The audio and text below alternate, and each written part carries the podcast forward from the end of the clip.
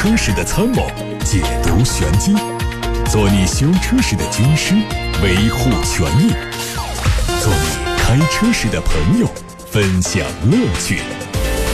调频九二七，傍晚六点半，董涛说车，只和车友在一起。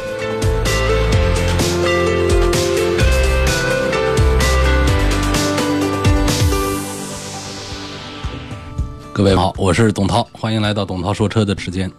六月二十九号到六月三十号，东风启辰在武汉举办了启辰全系车型深度试驾会，让消费者有机会以更具趣味的方式，零距离感受东风启辰全系车型的产品魅力。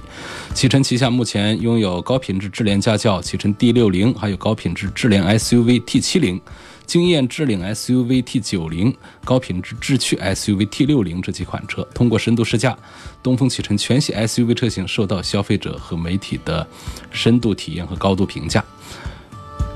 今天，东风标致新款五零零八上市，七款车型的卖价十八万七千七到二十七万三千七。新款的五零零八将用一点六 T 和一点八 T 两款涡轮增压发动机，输出功率相比在售车型都有提升，并且满足国六排放标准。配置方面，提供了 LED 大灯，还有空气质量检测、自动双区空调、纳帕真皮座椅和 ADAS 智能驾驶辅助等装备。另外，它的新车尾标会变成三六零 THP 和四零零 THP。一汽大众旗下的紧凑型 SUV VS 五将于七月十二号下线，并且同时开启预售，九月份上市。VS 五的车长四米四一九，宽一米八四一，轴距两米六三。动力方面是一点四 T，匹配的变速箱是爱信的六速手自一体。底盘方面，前悬挂麦弗逊，后悬挂是多连杆独立。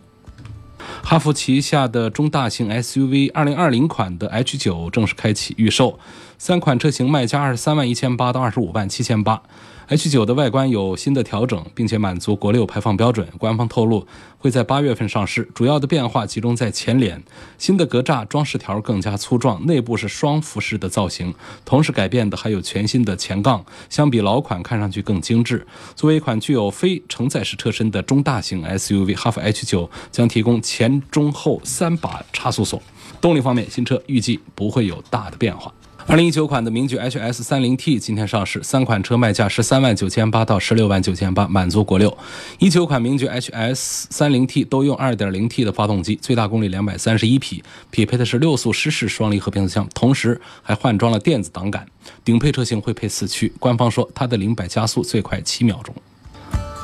最近，比亚迪发布了新能源汽车的补贴政策，在今年十月三十一号之前，凡购买比亚迪旗下的新能源汽车产品，都可以享受二零一八年新能源全额补贴。从六月二十六号开始，我国二零一九年新能源补贴政策正式实施。威马汽车在前一天宣布了全系车型不涨价。今天，威马再出三项举措，以增强产品竞争力。第一项是动力电池享受终身免费质保，这项权益针对的是二零一八年首批车主以及二零一九年元月一号以后的首任威马汽车车主。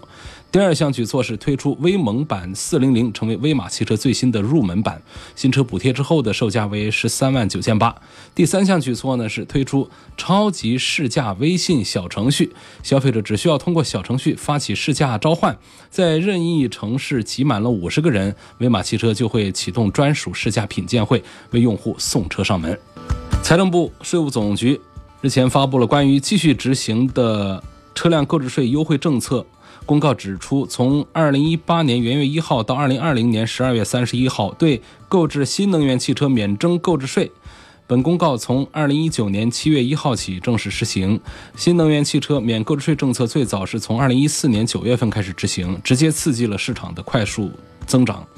二零一七年年底到期之后，政府部门又发布了延续性的政策，把新能源汽车的免购置税期限延长到了二零二零年底，同时也提高了车型申报的技术参数要求。而去年底，国家税务总局发布的《中华人民共和国车辆购置税法》规定，从二零一九年七月一号开始，在中国境内购置汽车，排气量超过一百五十毫升的摩托车等的单位和个人，需要依法缴纳百分之十的车辆购置税。这曾经让外界猜测，新能源汽车今年七月一号开始将不再免除购置税。这次的政策发布可以说是官方辟谣。在中国乘用车市场进入到存量时代的时机，二手车行业迎来了更多的机会。二零一九年二手车市场交易额有可能突破一万亿元大关。有一个数据显示，在二零一八年，汽车新注册登记业务量呈现了负增长的态势，而汽车转移登记业务量则保持相对平稳的增速。即便是在中国汽车史上产销量最大的2017年，上牌量的增速也低于上年水平百分之五点七。这个数据说明，置换已经成为新车市场的核心驱动力。结合新车市场上的消费分级，置换行为将会为更多的二手车带来供给的机会，导致一般市场条件下的二手车交易价格会下滑，从而引发更加活跃的交易行为。因此，二手车行业在2019年可能会迎来高速发展的机会。随着电气化及自动驾驶汽车的发展，很多企业纷纷把自身定位为未来出行服务商。大幅度的增加对新技术领域的投资布局，但是不少业内分析师都认为，想获得在电动车、自动驾驶等技术上的投资回报，车企恐怕还得再等很多年。在未来尚未明朗之际，车企们的生存现状同样变得艰难，因为全球汽车销量放缓，众多企业不得不大幅度的削减成本。今年初，捷豹路虎宣布将在全球范围内撤销四千五百个岗位。上周，福特宣布将在欧洲境内。撤销1.2万个岗位，并且关停五家工厂。据统计，从今年元月开始，通用、戴姆勒、特斯拉、本田、菲亚特克莱斯勒以及奥迪纷纷宣布裁员，总共涉及到3.8万名工人。然而，这恐怕只是冰山一角，汽车行业更为巨大的下岗潮可能就要来临。外媒说，现代汽车和起亚汽车成功研发了一项新的刹车技术。这项技术可以让驾驶员根据自己的偏好调整刹车踏板的制动功率，提高驾驶的敏感性和安全性，并且缩短刹车的距离。现代起亚正在考虑把这项技术应用在未来的捷恩斯高性能版本上，首款应用车型预计会是捷恩斯的第一款 SUV GV80，这款车会在今年下半年推出。日前，东风汽车公司日产电驱动电机国产化战略重点项目正式签约落户在武汉经开区。日产电驱动电机国产化是东风电动化的战略重点。新项目投资聚焦在日产的 ePower 驱动电机和电机控制单元的系统技术和产品，是东风零部件产品结构调整的核心业务。在未来四年之内，东风汽车旗下现有的东风、启辰、日产、英菲尼迪四大品牌将投放二十多款电动化的产品，并且将导入 ePower 技术。今天先看八六八六热线上。王先生说：“我的车是丰田普拉多，国五的车，两点七排量，现在想置换一台 Q 五，但是呢，普拉多这个车目前车况特别好，我是应该继续用这个车呢，还是置换一台车？啊，我是如果是置换的话呢，我应该选这个奥迪 Q 五的什么排量，什么配置？奥迪 Q 五它现在就一个排量，二点零啊。呃，我们先说这个配置方面。”其实现在的优惠幅度还是比较大，三十万出头就能买到它的低功率版本的 2.0T 的这个产品。现在国五的、国六的这个厂家都有提供。我觉得现在在宝马 X3、奥迪 Q5 和奔驰的 GLC 当中呢，我觉得 Q5 确实还是性价比最好的一个。那它是价格是达到最低了嘛？其实它从这个尺寸呐、平台这个方面是不输给这个奔驰和宝马的产品的。只是在这一轮当中呢，目前的整个从品牌上来讲呢，奥迪是跑输了奔驰和宝马，所以它这在这个价格上呢，它就下来了。我觉得倒是一个性价比的一个选择。那么至于说拿这个普拉多来置换这个奥迪 Q 五的话呢，其实你在内部的这种呃豪华感受上的这种提升，可能这种期待并不会特别的突出。如果说我们是从一台这个再经济型一点的车，比方说我们从一台途观上走进呃上一台这个 Q 五的话呢，你会感觉到我这次换车是呃上了一个台阶。其实这个普拉多呢，它不是这个一个豪华的品牌的一个产品，但是呢，它内部的这种风格呢，其实是很耐看的，是很精细的啊这种风格。而且这个车子呢又这么大，那么开惯了这个普拉多的这种大的这种感觉，可能上了这个 Q 五之后呢。你不会觉得有特别大的是一种进化，只能说是换了一种风格而已。我觉得这种置换呢，实际上意义是并不太大。我认为如果要换的话呢，就是相对可能还得上更高，比方说现在的 Q7 很便宜，然后呢，你应该把这个普拉多卖掉之后呢，来换一台 Q7，这会感觉到明显的这是一种啊进步，是一种进阶。嗯，我不太赞成你拿这个普拉，因为普拉多呢，可能再往后它都就是它推出的车呢，它可能没有现在的这么，就是你这个呃现在跑了多少公里的这个国五的 TXL，可能它没有它跑的这么好啊，而且往后呢，也可能适应一些政策啊，厂家都可能会停产，但它都是很经典的一款产品，而且基本上它的故障率啊，跟这个奥迪的在一起比的话呢，它会非常优秀。我倒不是太赞成，就现在把它给卖掉。不过它还是比较保值的啊，一个车。现在卖掉的这种亏空啊，也不是太大。而且呢，这个从这个武汉来说，现在还没有一个说要推行这个国六。而且即便是推行的话呢，从国家这个层面来讲的话呢，它会有一个过渡期，那国六 A、国六 B 这样的一个切换。所以这个车呢，我预计呢还能用个几年，再考虑这种。啊，这个换车这方面的一些事儿，所以我给王先生的建议呢，就是不用拿这个现在用的车况还很好的这个普拉多，着急在二零一九年啊，在今年就做这么一个置换，而且置换的是一个这个价位差不多，甚至比你的普拉多价位还低一些的一个奥迪 Q 五。下一个问题问到了马自达的 CX 五跟三菱的欧蓝德，今年五十岁该选谁合适？我赞成欧蓝德。嗯，这个欧蓝德的耐用程度啊。性价比啊，我觉得比马自达的 CX 五要好。呃，马自达的这个产品呢，其实也很优秀，但是比较多的体现在它的这个设计方面还算比较好看。然后呢，它在这个发动机啊这方面的一些技术呢，它比三菱的要先进一些。但是呢，从市场占有率、市场对于这个马自达的这个感觉来说呢，它其实现在是这两年都在走一个下坡路。那同时呢，体现在马自达 CS 五这个车上的这种驾驶的这种感受啊，通过的性能啊，各方面，你跟这个三菱欧蓝德比，包括价位这个体系来算的话呢，我觉得二十万以下啊，这个个子这么大、皮实耐用的、还比较省油的这个三菱的欧蓝德，恐怕是更适合这位五十岁的王先生一些。那么马自达 CS 五呢，其实可以适合再年轻一点的。啊，朋友们，但是在年轻一点的朋友呢，按照这个价位来说的话呢，其实马自达 CS 五也不是一个呃优选。总之呢，就是非现在卖的特别热的这种一线的几个车型来说，在二线。啊，甚至往三线去的话呢，这个在二线当中，我觉得三菱欧蓝德是属于一个性价比比较优秀、比较突出的，是性价比比较突出啊。这车上的这个毛病我得再说，就是它其实是比较粗糙的这种内饰的这个做工啊、用料啊这种风格。那么作为一个年轻人，可能不是太接受。如果是比较务实的这种五十多岁的这种消费者呢，我觉得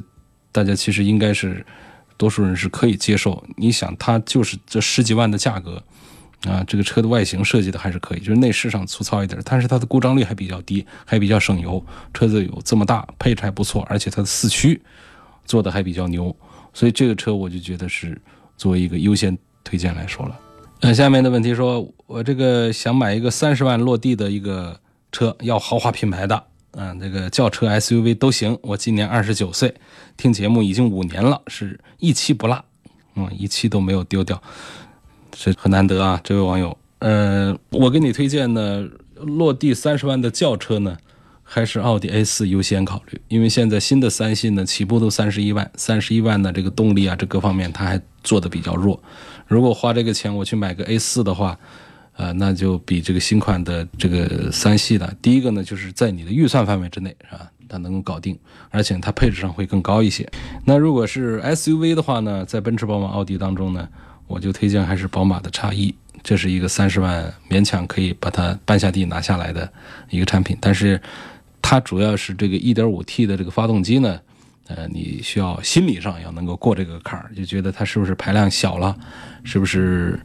觉得这个动力不够用？当然这并不是最关键的，最关键你是不是会觉得它的缸少了，它的这个抖动啊、噪音啊这方面，呃，会不会不好？实际上，我要强调一点，这不能当故障，这不能当这个车子是需要改进的地方，因为它作为宝马的这个发动机技术来说，这个三缸机到目前为止已经做到最好了，就是应该讲就做到这样了啊，它不可能说再有什么呃别的花样来出了，因为它从这个系列来讲呢，它的三缸、四缸、六缸其实是一个技术体系的。从这个角度来讲呢，我是推荐这位朋友在奔驰、宝马、奥迪里面，如果说我们要考虑豪华品牌，我首先还是推这个一线豪华啊，这三个是并列呃一线豪华品牌，在这当中的 X 一还是最符合你的预算。下一个发现五沃尔沃 x C 九零和 Q 七的对比，这个我是记得在上周节目里面做过回答的。我提醒这位，就是稍微给添一点麻烦，上我的微信公众号去。查看往期节目的音频，这个音频每一期的音频都会有重点内容的文字提醒，就对照这个文字提醒可以找到这一条问题，然后听这里头的音频。音频没有一个小时这么长，我们直播是一个小时，实际上减掉了广告、路况这些东西过后，也就三四十分钟，所以是很容易找到自己要的这条问题的答案的。呃，一八年底买的奔驰的。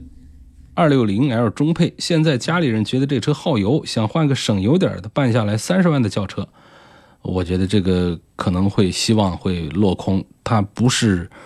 就怎么叫家人觉得它油耗大是多大？这我觉得奔驰家的车不至于是一个多么呃耗油的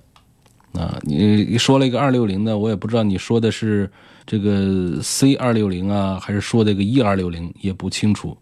这个。一二六零呢，它用的是一点五 T 的这个发动机，而且是一个这个有个电动机的这样一个微混。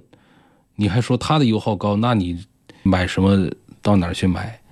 嗯，包括这个 C 级也是，它二六零就是都是这样的一种配置了。所以我就实话说是不太理解，就是怎么在叫再省油，就是你再买一个办下来三十万的轿车，像我刚才跟上一位推荐的。买个奥迪 A 四吧，办下来三十万，豪华品牌一个轿车，你油耗怎么可能比这个奔驰的 1.5T 配这个微混比它还低多少？我想你这次换车损失掉的这个钱，你把这个车开废，你都把这个油耗上省下来的钱把它给补不回来，明白这意思？你这车二手车残值一打去多少，然后重新买车，然后你还有购置税、保险这一套上来，你里里外外，你尽管是去年底才买的，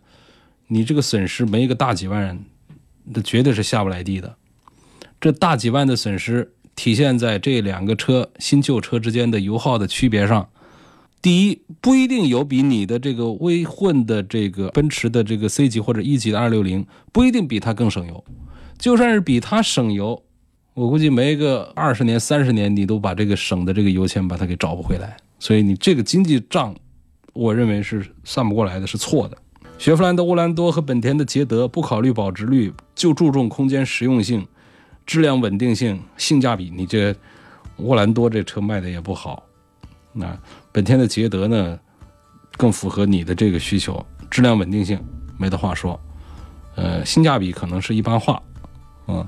因为它这个对比啊，它这个参照对比它比较少，比较窄。捷德它是属于你说它是一个大一点的两厢，小一点的旅行，矮一点的 SUV，是不是？这个宽敞一点的轿车，它都可以。当然，沃兰多其实也属于这种类型的，他们俩放一块儿。所以我觉得你可能在跟一个轿车在做对比的时候，你不一定会觉得它的这个性价比表现呃有多好。你比方说这个价位的话，我们看到其他一些品牌的话。可能会买到比它更宽敞的一款轿车，但是呢，它就胜在什么呢？就是它第一，它的外形这个风，它是一种这个休闲风啊，是一种呃两厢车和轿车和 SUV 的这种混合的这种混搭的风格。第二个呢，就是它内部的这个空间的利用率还不错，所以这是这个车。再就是它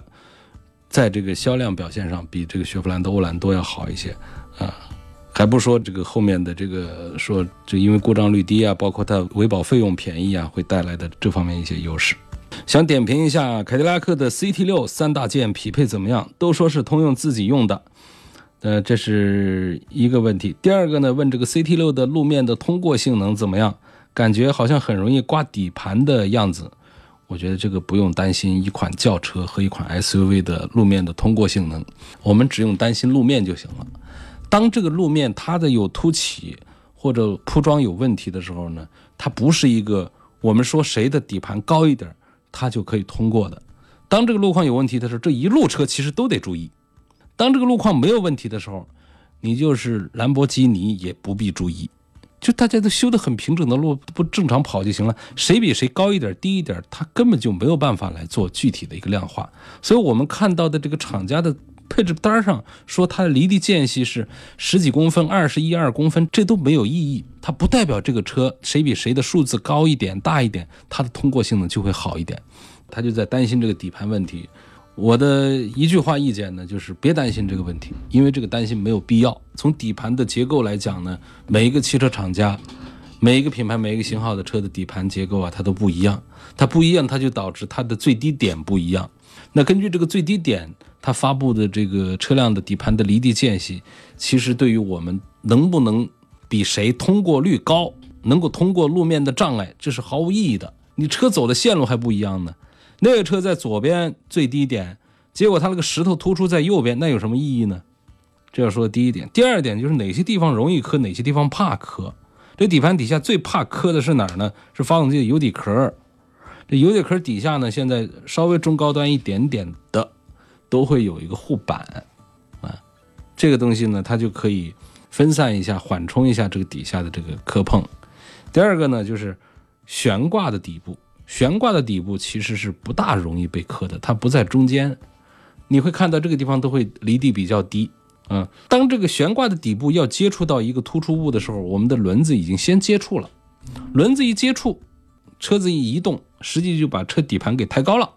所以这个底盘它其实就不太容易磕着，所以它只有在中间部位的才容易磕到。那么前面是油底壳，后面是什么呢？后面油箱，油箱有的车会做的。啊，就低一些，但实际上这油箱是什么呢？油箱底下，第一，它油箱现在只要是不是太省钱的，要讲究一点的，基本上大多数车用的是什么呢？用的其实不是那种铁的油箱，这种非铁的油箱啊，树脂的这种油箱，其实呢，它有效的避免了这种磕碰当中的一些危险，包括弄破呀，啊，是甚至是弄起火呀、炸裂呀这种情况。这是它的一个好，包括静电的这个控制，它都有好处。而且底下呢，它可能还会有防护，而且它会有其他地方比它更高的。然后是排气管的尾段那个消音鼓，这东西说实话，就算是磕一下，那也不是多大个事儿，不至于说就是我们就担心死了，一定要底盘要离地高高的。我的意见就是这样，这些离地间隙的问题，大家都别当一回事儿。他其实的提问呢，还有一条是关于 CT 六这三大件。呃，这个到底是好还是呃不好？呃，三大件呢，我觉得可能比较新的东西呢，是说它的这个时速的这个变速箱，这是通用最新的一个变速箱体系。那过去呢，它有一个九速的，九速的它在这个软件程序上呢。它让有一些这个朋友们觉得不放心。其实它在去年出了那个事儿之后呢，是做了调整和改进的，然后把这个问题是很大程度上做了解决的。那么这个时速的这个变速箱呢，呃，应该算是一个这个黑科技。但是呢，今年要上的这个时速变速箱啊，就是就去年上到今年上的可能还不少。像这个丰田的啊，丰田的这个。就有时速的变速箱，它会配到这个亚洲龙啊、呃 CHR 啊、奕泽呀这样的。然后呢，这个本田的，他们会在 MPV 啊，包括这个中型轿车这上面都会配。那么福特家呢也会配。其实这个时速的这个变速箱啊，其在我来看呢，实际是不太赞成，就是没有太大必要。但是呢，多家厂家呢，他们推这个十 AT 呢。呃，就提出有自己的优势，包括换挡速度的提升啊，比方说提升百分之二三十，啊，齿比范围大啊，比方说达到十比一啊等等这样的情形以上，包括这个加速性能还可以提升个啊十几个点等等，就像本田家的，就是我刚才说的这几个数据就是这样的。那么凯迪拉克呢，呃，这个引进到中国来的，啊，这个大家就可以已经接触到了。我刚才说的可能都在国外了。那么在福特的这个 F 幺五零啊，啊，这个科迈罗呀，呃，科尔维特上啊，都已经在用。然后像后面福特的这个大黄蜂啊这样的上，这也都会用上这个时速的。凯迪拉克呃这个 CT 六呢，这个十 AT 啊，我觉得从现在我们看到的车友的反馈来讲的话呢，还是比较满意。就是大家用了之后呢，感觉开的感觉挺棒啊，没有感觉到这个车很笨重，升档很快，很平顺。但是呢，他看不到档位，他不知道这个平时能不能开到九速或者是十速啊？这是凯迪拉克 CT 六上的这些网友们给我留言的时候，我记得是这样说过的。总体上，我觉得这个在有前面的这个九速的这个问题垫底了之后，也是逻辑的问题啊，它不是说是个硬件这个技术上问题，包括齿比上的调整都是相对于原来的是，呃，有一些进化、有优化的。所以我觉得，首先我是觉得是呃有理由信任它。另外一点，我确实要强调，就是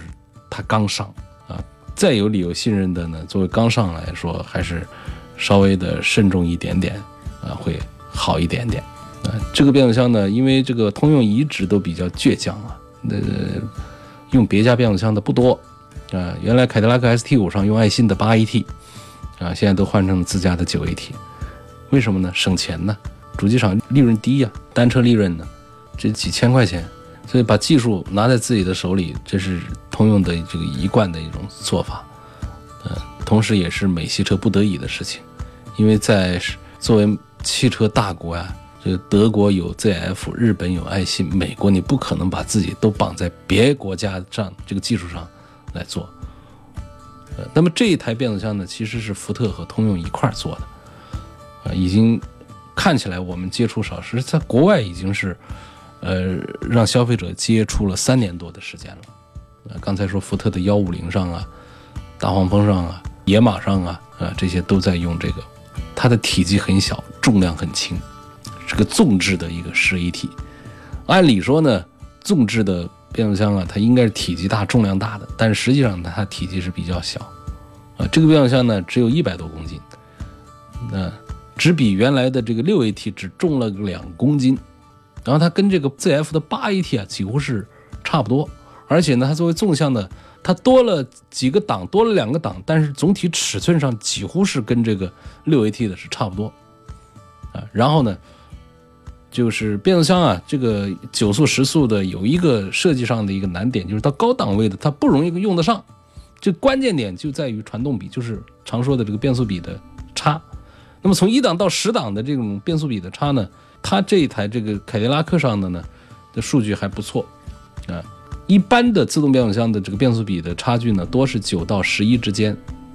啊，所以说它这个呢，它的齿比呢，就是能够在九以下，所以这个数据还是不错。那么在九以下就意味着十档呢，并不难用到，并不难以用到。当然，这样的变速箱呢，主要还是就像 CVT 那样的，就是为了平顺。为了省油，嗯，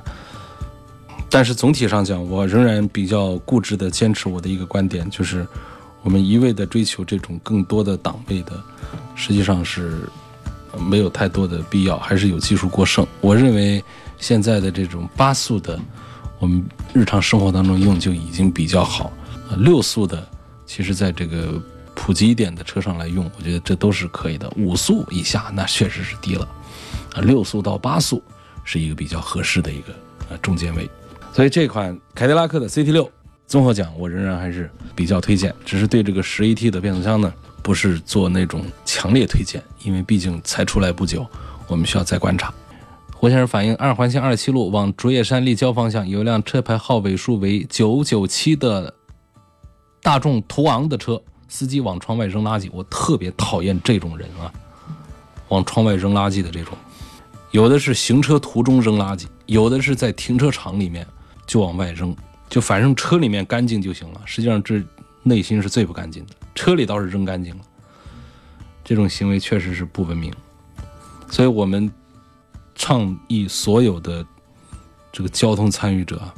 把垃圾带回家，带到垃圾桶里面去，这是一个人最起码的素质。做给你的家里人看，做给你的朋友和同事看。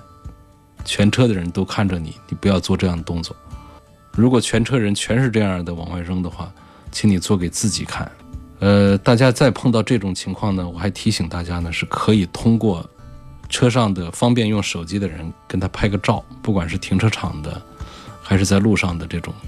拍个视频、拍个照片儿，可以发到董涛说车微信公众号的后台，或者说通过董涛说车的微博发过来，然后呢，我们在平台上来进行传播。呃，可能给这个车的牌照号会打上马赛克，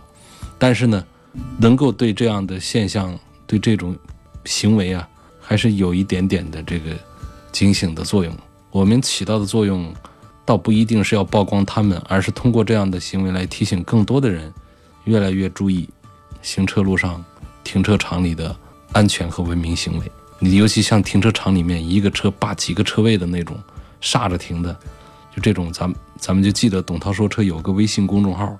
董涛说车有一个微博，都是同名的，都是四个字“董涛说车”，然后把它调出来，你拍个照片传给我，我这平台上还是几十万粉丝能看到，